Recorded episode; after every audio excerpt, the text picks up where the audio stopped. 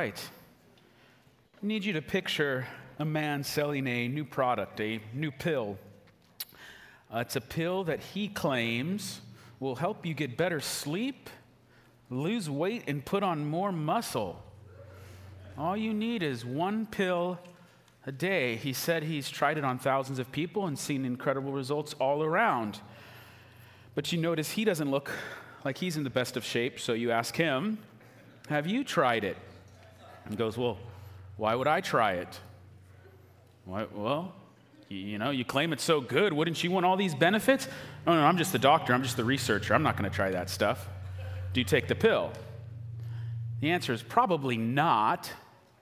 Or picture someone who you're having a conversation with about music and you ask them what type of music you like and they say i love jazz music and then you respond with oh i love jazz as well who are some of your favorite jazz musicians?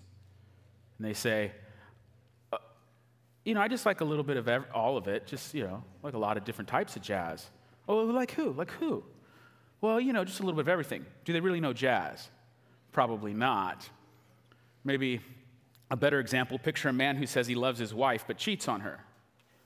See, in all of these examples, you have someone saying something, but their actions demonstrating something different. T- today, we're going to be dealing with one of the most difficult passages in the entire Bible. It's in the book of James, chapter 2, and it has to deal with this issue of faith and work. See, in the New Testament, Paul the Apostle claims again and again and again and again that we are saved by grace through faith. And James today is going to say something that sure sounds a lot different than what Paul says. And so, this is such, such a tough passage that Martin Luther, and I hate to throw him under the bus, he just turned 435 yesterday. Um, he called James the, an epistle of straw. He didn't like kick it out of the Bible, but he thought it shouldn't be weighted as much as maybe Paul's words. So there's this great Protestant reformer, hero of the faith to many, and when he reads what we're going to read today, he said, ah, I don't know about this. Maybe this shouldn't be in the Bible. So we're dealing with one of the most theologically controversial passages, and also simultaneously, how should I say, like one of the most psychologically disturbing or problematic. So, with that preface, let's dig right in. What good is it, my brothers, if someone says he has faith but does not have works? Can that faith save him? If a brother or sister is poorly clothed and lacking in daily food, and one of you says to them, Go in peace, be warm and filled, without giving them the things needed for their body, what good is that? So also faith by itself, if it does not have works, is dead. Faith without works is dead. What's the context here? So, um, you see someone in need, and this person in, this, in, in, the text is called a brother, and that's a specific term. It means there's, they're a part of the religious community. So it's not like saying, like, you know how you, you see someone on TV who might be hurting or struggling, or you know of someone on the other side of the world. The Bible cares about those issues, but we're talking about in this verse is someone who is a part of the community of faith who doesn't have enough food to eat and is poorly clothed. And again, in ancient context, 2,000 years ago, like poorly clothed and not having enough food is like not I, am hungry i haven't ate dinner yet and you know i don't like my clothes. It means you're, you're in extreme poverty. So if you see that person and you do nothing what good is your faith? Your faith is dead if you don't respond to that in action. Now South Valley Community Church is no like mega church by American standards. I mean, in America, we have churches that have like 10,000 people, but you need to understand in the historical context, this is like a mega church. It's a mega church. Probably 99% of all churches in the last 2,000 years are, are under 100 people. And that's actually like 90% today, even right now, are less than 100 people in America. But in the historical picture, I mean, your church is 100 people or less, and you know everyone's name. So, why does that make this kind of the sting all the greater? It's if someone in your, let's say, 70 person church is without food or clothing, you, you, they're not a stranger. You know them, you know their name, you go to church with them every week. So, if someone you know who's in that inner kind of circle of friends in the faith is in poverty and you do nothing to help them, James says your faith is dead. It's dead. James would say, I don't care what prayer you prayed. I don't care how many Sundays you've attended church. I don't care if you got Sparky of the Year at Awana's.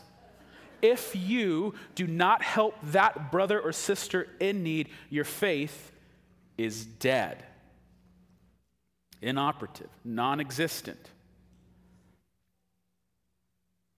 James goes on, but someone will say, You have faith and I have works. Show me your faith apart from your works, and I will show you my faith by my works. You believe that God is one, you do well. Even the demons believe and shudder. Do you want to be shown, you foolish person, that faith apart from works is useless? These are fighting words. James is later going to talk about like how, how, the tongue is deadly and how you shouldn't, you know, say anything bad about people and use your tongue to bless people. But what did he just, this is so important to him that right before he says that, what does he talk, how does he address people that have faith without works? You foolish person. Don't you know faith apart from works is useless? Okay, this first part. Someone will say, You have faith and I have works. Show me your faith apart from your works, and I will show you my faith by my work. So it's hard to see faith. It's like this intangible thing. You can't just like pick it up. Oh, here's faith. It's in this box. Something that, that's a part of the will and the conscience. And so, how do you see it in action? How do you know it's there? It manifests itself in deeds, works, or actions. If you're familiar with the Gospels, there, there's a story in them where there's a man who's paralyzed. He has a couple friends that want to bring him to Jesus. Jesus is teaching in a house, but the room is packed with people, so they can't get in.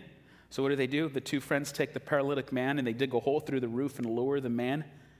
And you remember what Jesus says, or what the gospel writers say.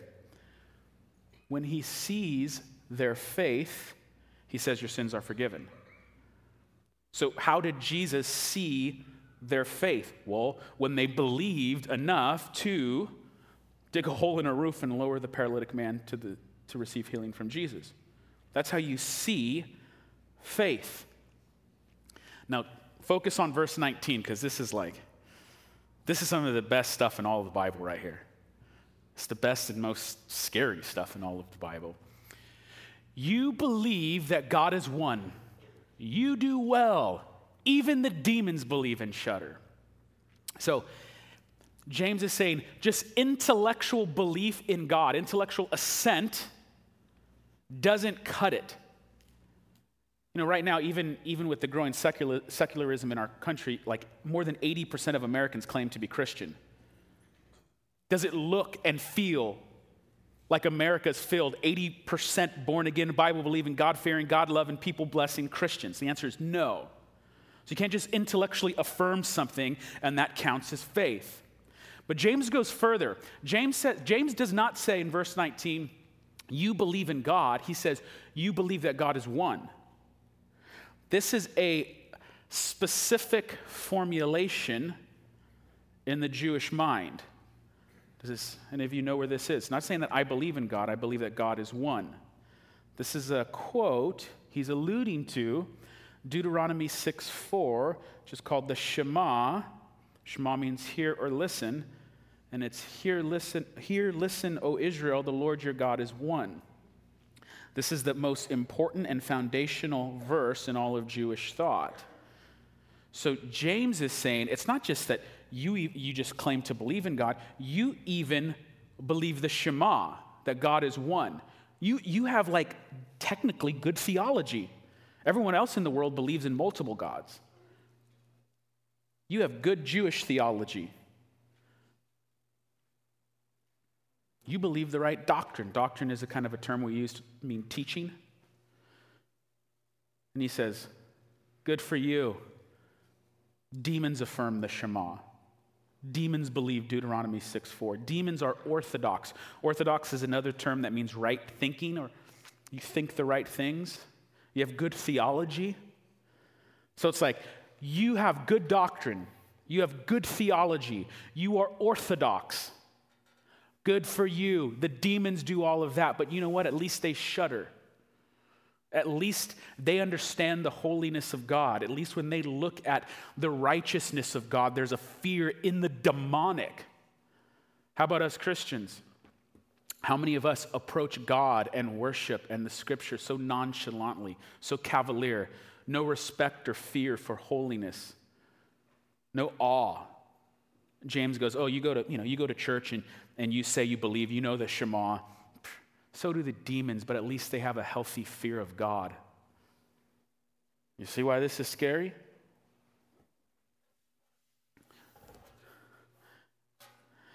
James is addressing in, in, the first part about the person who doesn't help the brother in need. We'll call them like the armchair philanthropist, which is very popular in our culture. It's the virtue signaler, you know. They talk about all the good that needs to be done in the world. Oh, I want to help the starving children. I want to stand up for this cause. I want to do this. But in reality, they give no percent of their income to anything. The only thing they do is tweet about it. Tweet about, you know, the armchair philanthropist oh, let me post this link about this cause or this problem. And then he's talking about an orthodox demon, a demon that has good theology. So there's demon faith and like dead faith. And that stuff isn't going to cut it according to James. So here's the thing the Bible will say again and again in multiple places that we are saved by grace through faith. But sort of like embedded in faith is the seeds that will produce fruit or the seeds that will produce right action. Now, why is that? It's, it's, a logical flow of things because when you are saved by grace, nothing you've done has earned that. But when God gives you grace and you receive it by faith, Bible says you're born again, his spirit's put inside of you and now you're not the same person. And that new person who's received grace freely will live differently. The different living isn't what causes the salvation, but the different living is a response to the grace freely received. Now, this is why it's, it's, it's crazy, is what James is saying, and he, keep in mind, who's he writing to? He's writing to people who go to church who know the Shema, who know Deuteronomy 6 4. They know the Bible. talks about demons having good theology. Who, this is who he's writing to. And he says, It is possible for you to go to church and affirm all the right things and still be dead in faith. In other words, maybe you just grew up Christian and, you know, when you grow up Christian, it's, it's an incredible blessing, but the danger is this. You can grow up Christian and learn all the right Christian lingo, learn the right language, learn the things to say. You sound Christian. And you develop the habits, even, of going to church every Sunday. So you have the language of religion and Christianity, even some of the habits of religion and Christianity. And maybe you even behave in a certain way because as a child you observed that certain behavior was rewarded by the religious community. So you even produce behavioral patterns that look Christian. What James is saying is even then, if you don't have a genuine faith that genuinely loves God, you need to examine your life. Because guess what? Even the demons believe, and at least they shudder in fear of his holiness. You feel the weight of this? It's weighty.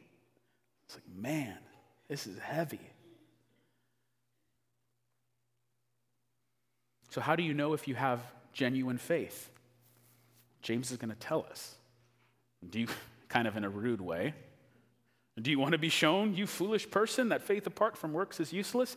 How do you go about looking at this? Well, he brings up a story. Was not Abraham our father justified by works when he offered up his son Isaac on the altar? You see that faith was active all along with his works, and faith was completed by his works. And the scripture was fulfilled that says, Abraham believed God, and it was counted to him as righteousness, and he was called a friend of God. You see that a person is justified by works and not by faith alone. For those of you who know like your Bible and your church history, do you see why Martin Luther at this point is going like, James is whack. James, sorry, James, I know you're the you know, half brother of Jesus, but you're mistaken here. I mean, James just said, verse 24, last verse, you see that a person is justified by works and not by faith alone. So, what's going on? James wants to bring up a story. And it makes sense to go to Abraham. Abraham is the father of the Jewish faith. And so he brings up the story that the story is called the Akedah in Jewish tradition and thought, and it means the binding. It's the story where God tells Abraham, Go take your son Isaac and sacrifice him on Mount Moriah. Kill your son. And for us modern people, that sounds crazy. How could a God, a so called God, ask a man to kill their child? Now, we approach that through the modern lens, through the modern eyes and the modern mind. For the ancient person, Abraham's day, the question is not, how could a god or goddess ask me to sacrifice my children? The gods or goddesses of the ancient world always did that. It was more common than you think, more common than you'd want. The question for Abraham was I thought that this God who revealed himself to me was different. I thought my God was a good God who was for me and not against me. I thought my God was different than 99.9% of all the other gods and goddesses that people worship. So for Abraham, the question was can I trust that this God is good? Can I trust that this God will be faithful to his promises? Why? Because remember, God promised Abraham many descendants, and he's got this one son, Isaac, and now I'm supposed to go kill him? This doesn't make sense. So, what does Abraham do? By faith, he tells his servants, I don't know what's going to happen, but I'm going up there with my son, and me and my son are going to come back down from this hill. See, he, he believed that his God truly was different. He wasn't like the other gods. And so Abraham had faith, but that faith did what? It actually did something, walked up a mountain. But he still had, the faith was fueling the action or the deeds. This is incredibly interesting. In verse 22, um, it says, You see that faith was active along with his works, and faith was completed by his works. This word completed super important. It's telos, where we get our word telescope. Telos can be translated in a number of way, ways in English, and it's very difficult to understand what's, what it's meaning in the ancient language. Because it, it could mean completed, it could also mean perfected. So faith was perfected by his work, or faith was completed by his work. But telos usually has the nuance of reaching the desired goal of something. So think what is the desired end goal of faith? What is the desired end of our faith? It's that it would be manifested in some type of good work. The shape of faith wants to take on good deeds, right action. So faith has a telos, and the end goal or the desired end goal of faith is right action. So you believe the right thing, but within that belief is the seed or the trajectory for right action. Now, do you see the internal logic of James? If you don't have the action manifesting, at least in the external world, somehow, is there any real faith behind it? And for James, the answer is no. If you don't have the work, the desired end goal, then you have to ask the question is faith real or genuine? You do well to believe. Good for you. So do the demons and shudder. This is James' argumentation. Now, it would make sense for James to bring up Abraham. Like, if you're going to prove a point of theology or, or of like faith and works, you bring up like Abraham. He's like the founder. When we sing songs about him, if you grew up in church, you know. You know what I'm talking about? Father Abraham had many sons. Many sons had Father Abraham. You know what? I'm one of them. So are you. So let's just praise the Lord. And then it gets really annoying. You know, I remember it's like, right arm, left. If, if, you, if you didn't grow up in church, like 50% of you are laughing 50%. It's like, what's going on? Just don't, just know that you sing songs about Abraham you would expect James to do that, but you don't expect him to do what he does next.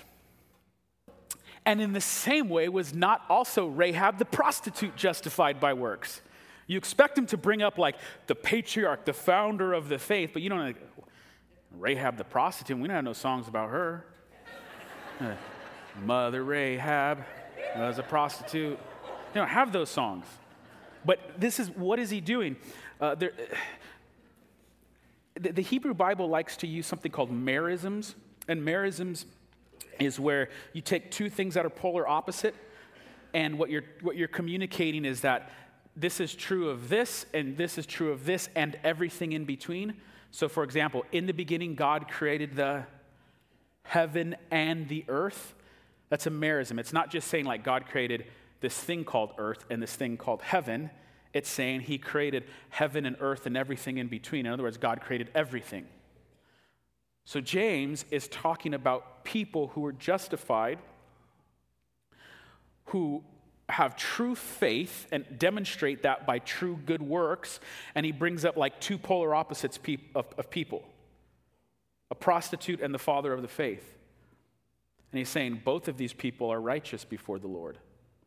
Both the founder of the faith and the prostitute are righteous before God. Why? Because their faith wasn't dead, it actually did something.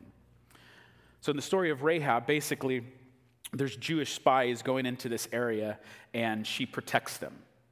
She protects them from getting caught and probably tortured and killed. Um, and she's using an example of someone who feared God. Now, why do you think James would bring up Rahab? It's not just because she's a prostitute.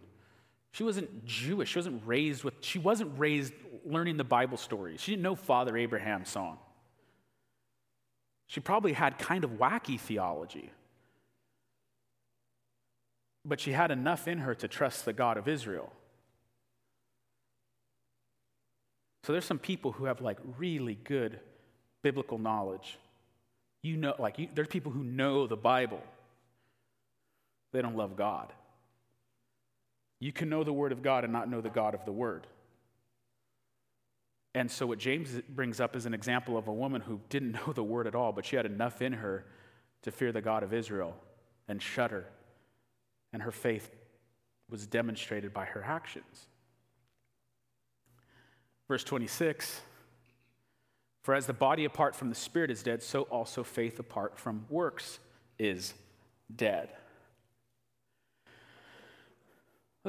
Heavy stuff. So, James is saying, his warning to all of us is that you can profess faith. He's writing to Christians. You can even go to church and still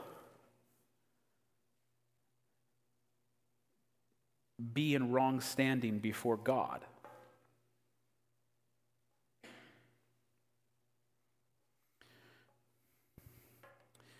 The reason why this is so controversial is because Paul, the apostle, and the rest of the New Testament again and again will say, You're saved by faith, you're justified by faith.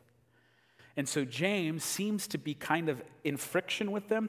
The problem is, is if you actually let the other New Testament authors speak, you'll realize that they're all saying the same thing in different ways. They're all saying the same thing just in different ways. James writes very early James is writing his letter to Jewish Christians very, very early. And so there's, there's not a need for theological precision and clarification. He's just writing to let people know hey, look, if you claim to be a Christian, you don't look like a Christian, talk like a Christian, you should probably check, your, check yourself. Paul is writing later in many of his letters after theological debates have arisen, and so he's going to be more precise. So I want to show you how G- Paul, in the book of Ephesians, actually clarifies himself this tension and resolves it for us. Ephesians 2 8, this is, this is the grace part. This is why people think Paul's a grace dude and James is a work dude. For by grace you have been saved through faith, and this is not your own doing. It is the gift of God, not as a result of work, so that no one may boast. Why are you saved? Jesus, grace, he saw you and he didn't say, Well, you better do some good things, you better do some good works, or you got to straighten up your life to be worthy of me. He saw you unworthy and said, I will make you worthy. And he gives you grace. And how do you receive grace? There's a freeway, if you will. The freeway is faith. Grace is free, it's received through the highway. You can picture grace traveling through the freeway, through the, the highway of faith. When you trust God that He alone is sufficient, that you trust God that He sent Jesus to take your place on the cross. You've done nothing at that point. Paul emphasizes this. He says, You've done nothing. The reason why you know you know nothing is that you don't get to boast. So if you're a Christian, there's no boasting. You don't get to be like, I figured it out. You know, we love apologetics at this church. That's kind of giving an intellectual def- defense of Christianity. But sometimes, with like, when you get like into apologetics or stuff, you actually begin to think that you're a Christian because you are so smart, you just knew the historical details and you figured it out for yourself. Like, no one comes to Christ because they are in, so intellectual that they just figured it out. You come by grace through faith so that no one can boast. Or you don't get to say, I, you know, I'm such a good Christian, therefore God saved me. There's no ground, you don't get to boast, you don't get to brag. What do you get to brag in? Christ. Christ and what he's done. Grace through faith. Now, this is firmly established in, in 2, 8, and 9, and this is where people again say, see, Paul's all about grace and faith, and James is all about works. Now, whenever Ephesians 2, 8, and 9 is quoted, it's rarely quoted with the next verse. Here's the next verse. Verse 10 For we are his workmanship, created in Christ Jesus for good works, which God prepared beforehand that we should walk in them saved by grace through faith for what? For good action. You do something in this world. It's been a rough couple weeks, right? What is the Christian response?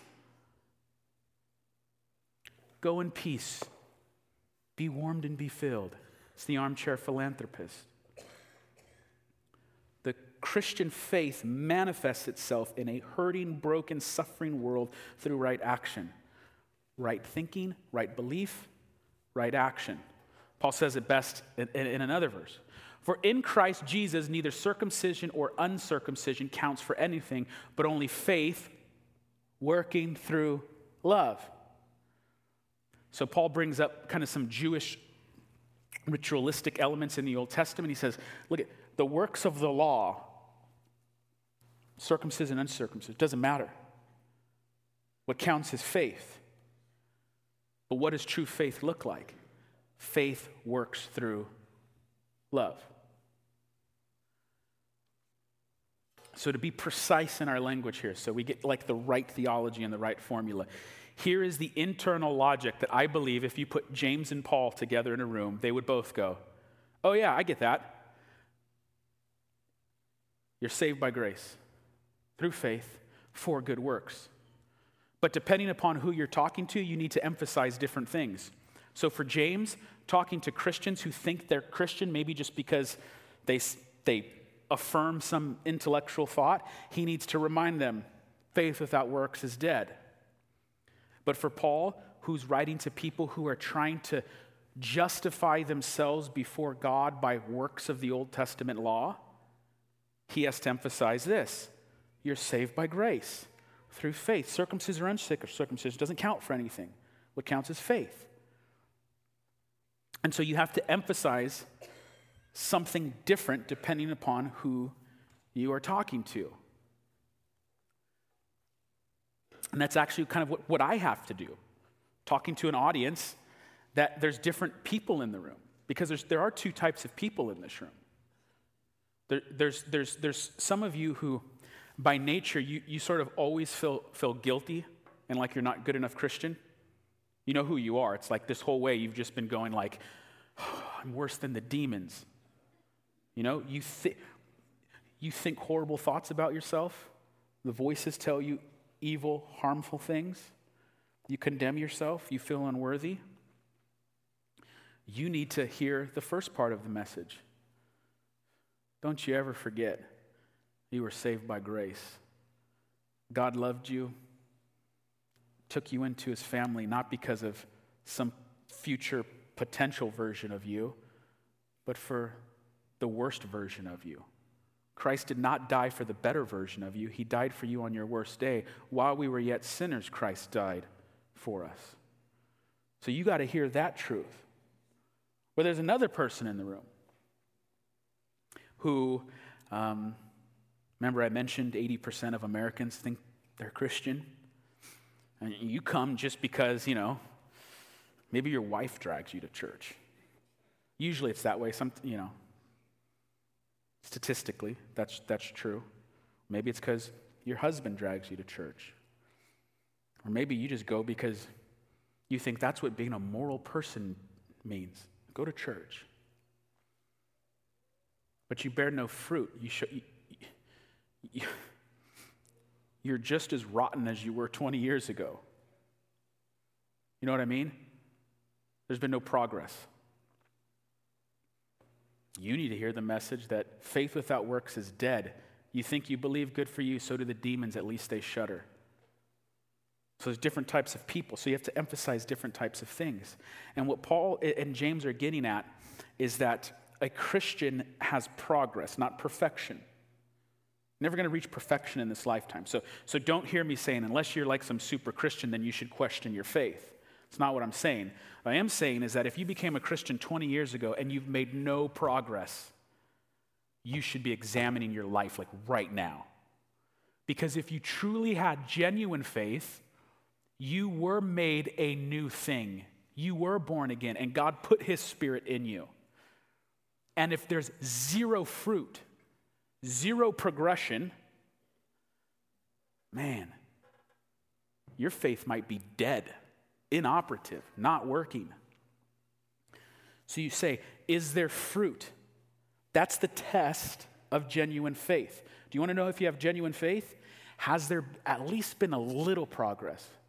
Are you bearing good fruit? Jesus says this all over the place. I'll give you two examples of how you test it. Beware of false prophets. This is speaking about false teachers. Beware of false prophets who come to you in sheep's clothing, but inwardly are ravenous wolves. You will recognize them by their fruits. Are grapes gathered from thorn bushes or figs from thistles? So every healthy tree bears good fruit, but the diseased tree bears bad fruit. A, he- a healthy tree cannot bear bad fruit, nor can a diseased tree bear good fruit. Every tree that does not bear good fruit is cut down and thrown into the fire. Thus you will recognize them by their fruit. A metaphor. If, if you're a healthy tree and the good tree, you bear good fruit. Now, some years, maybe it's going to be a hard year. You just produce like one or two kind of crab apples. But you at least put something forward with like two grams of sugar, so it's like semi sweet.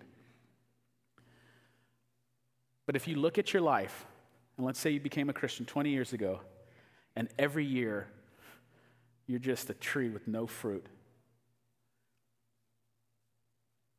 Jesus would warn you. You might be in danger of judgment. And I can't come up here in good conscience as a pastor and preach this text and just try to encourage you and remind you all that you're saved by grace through faith alone.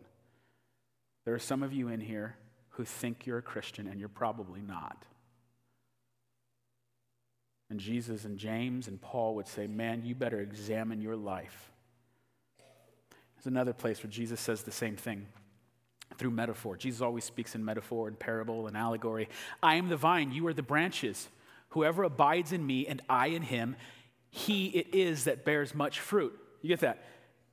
If you're a Christian, you are in Christ. And if you are in Christ, you abide in him and you will bear fruit. Why do you bear fruit? Precisely because you're in Christ. If you are in Christ, good things will manifest in the world. If nothing ever happens, that's a problem. Why? Because is it that your sinful condition is so powerful in your life that God's Spirit cannot overcome it? No, it's because God's Spirit probably is not in your life and you're not abiding in Christ. So, again, to the two types of people in the room. Man, and I hope you hear this. Some of you, if, if, if you are the person who tells yourself, I'm the unworthy one. I'm 99% sure that's not that, that you're, you're the person who needs to be hearing the grace thing. It's like the person who worries about if they're good enough, if they love God enough, obviously fears God. Otherwise, you wouldn't be worrying about it. You know what I mean?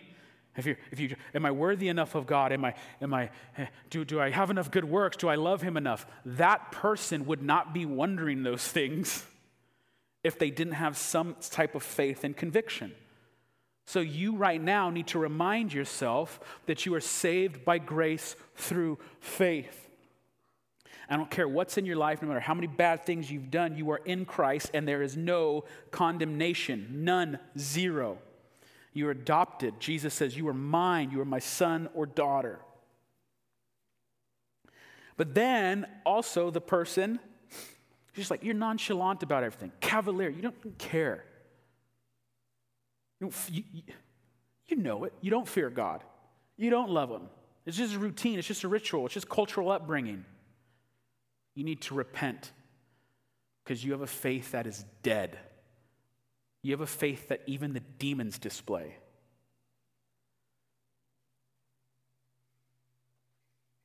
That's where James and Paul come together. That's where they both meet. Now, coming out of this, before we enter to communion, I want to give everyone like practical steps that we, where we could go from here. So, if you're new to faith, or as I'm speaking, you just realized, oh man, I don't have genuine faith. The first step of obedience, the first good work every Christian should do, according to the Bible, is be baptized. This is really good news. Why? Because that one's easy.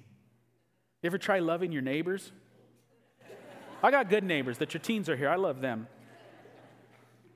But, like, no, like, love other people. And who, who, who is neighbor? What, what does Jesus mean by love your neighbor? It doesn't mean like literally your neighbor, although it includes that. It like includes the Samaritan, the person who's not like you.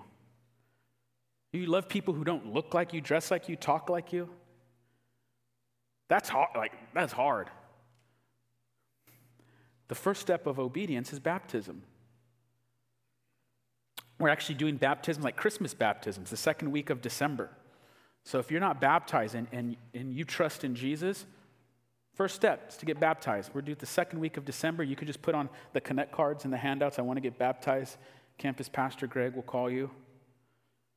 That's, that's one, one thing you could do. That's faith, that's internal, then being demonstrated by good work in the world. Simple as that. It doesn't have to get complicated. Another thing steps to take. If you were that person who's going, like, I truly don't care, Examine your life today. Because if anything, what the last two weeks have taught us is tomorrow is not promised. The day of the Lord is today. There's a reason why the early church always said Jesus is coming soon. Because Jesus is always coming soon. Whether in the first century or the 21st century, Jesus is always coming soon. So examine your life. Tomorrow's not promised. Step to take for those who are the ones that have the guilty conscience. Remember what saved you. Remember the cross. Remember Christ. Remember, He died for not the best version of you, but the worst version of you on your worst day. And He said, That one is going to be my son or my daughter. Sometimes at, messages like this, especially for the person who, who doesn't have genuine faith, there's a temptation to go, okay, I get it. Real faith demonstrates itself in good works. So tell me how many good works I have to do in order to have real faith. Give me the list. Give me the list because I need to know. You're practical. That's actually me, by the way.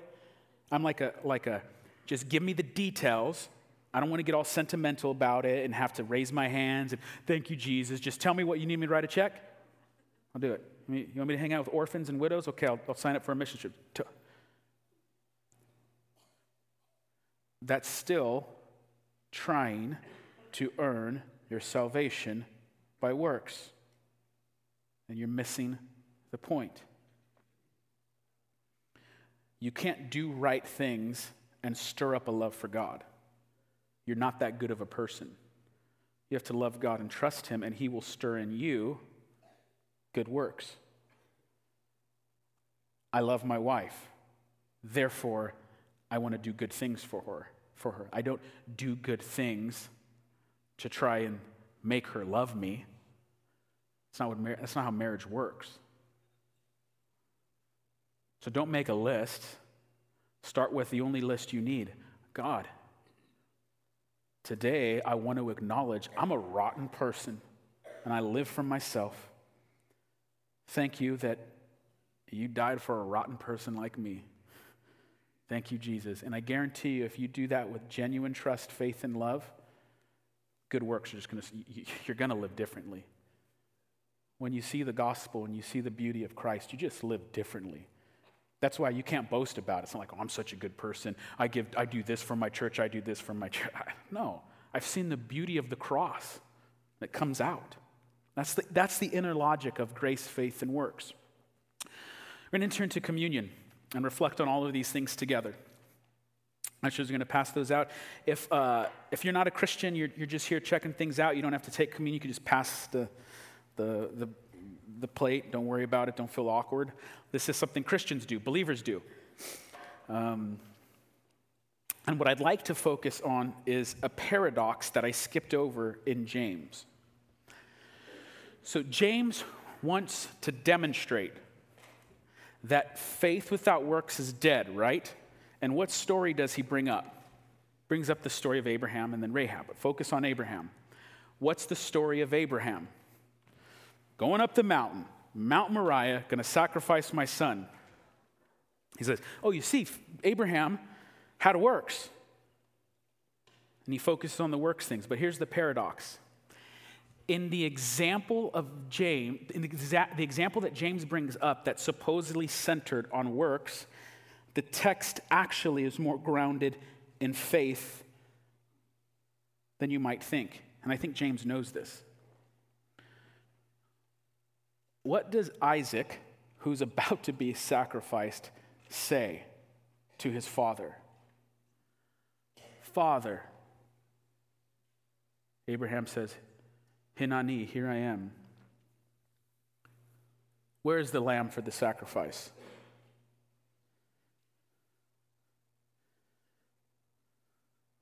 What does Abraham say? Son, God Himself will provide the sacrifice. God Himself will provide the lamb. So James brings up an example that's supposed to be showing off the works, which it does but what is the ultimate work in that very example?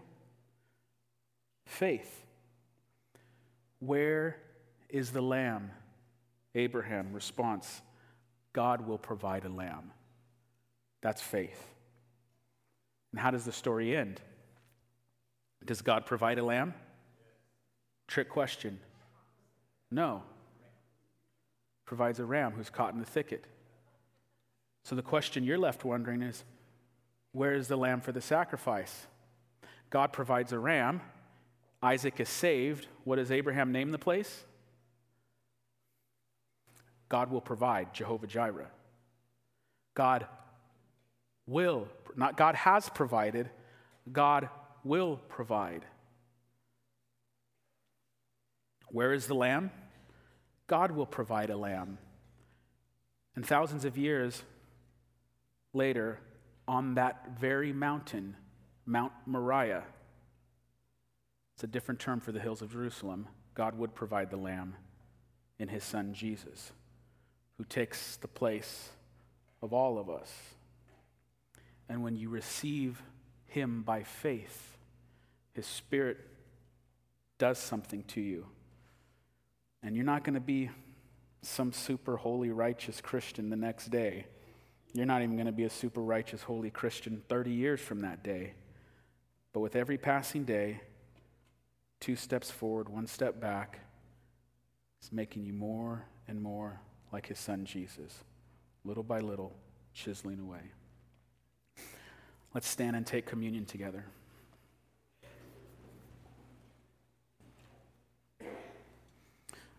God Himself provided a lamb in His Son Jesus on those very hills in Jerusalem.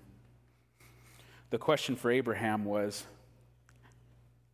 Is my God different? Is my God good? And in the bread, we see the symbolic body of Christ broken on our behalf. You want to know how good God is? Enough that He would break on your behalf. Let's take.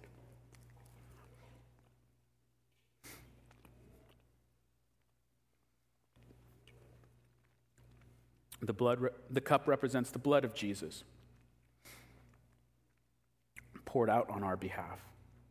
And as we take it, the Apostle Paul tells us drink this and remember Jesus, but also proclaim his death and resurrection until he returns. Why? Because Jesus is always coming soon. Let's drink. Father, as we turn and worship to you, I pray that you give comfort and healing to those who are disturbed, who are convicted, for those who have guilty consciences and who wrestle with how good they are, Lord. Right now, by your Spirit, I ask you to remind them of gospel saving truth and how much they are loved and how precious they are before you, that you shed your blood and your body was broken for them. And Father, I pray for those who might be feeling convicted because they know they have a, a faith that's not authentic. It's, it's a demon type of faith, it's a dead faith. It says the right things, but there, there's no internal change. Lord, by your Spirit, renew them, convict them, and may they, for the first time today, truly, genuinely trust in you. May they give their life to you. May they receive grace by faith, not of their own doing, not of works. May they do that in order that they might do good on earth as you do in heaven. It's in Jesus' name we pray. Amen.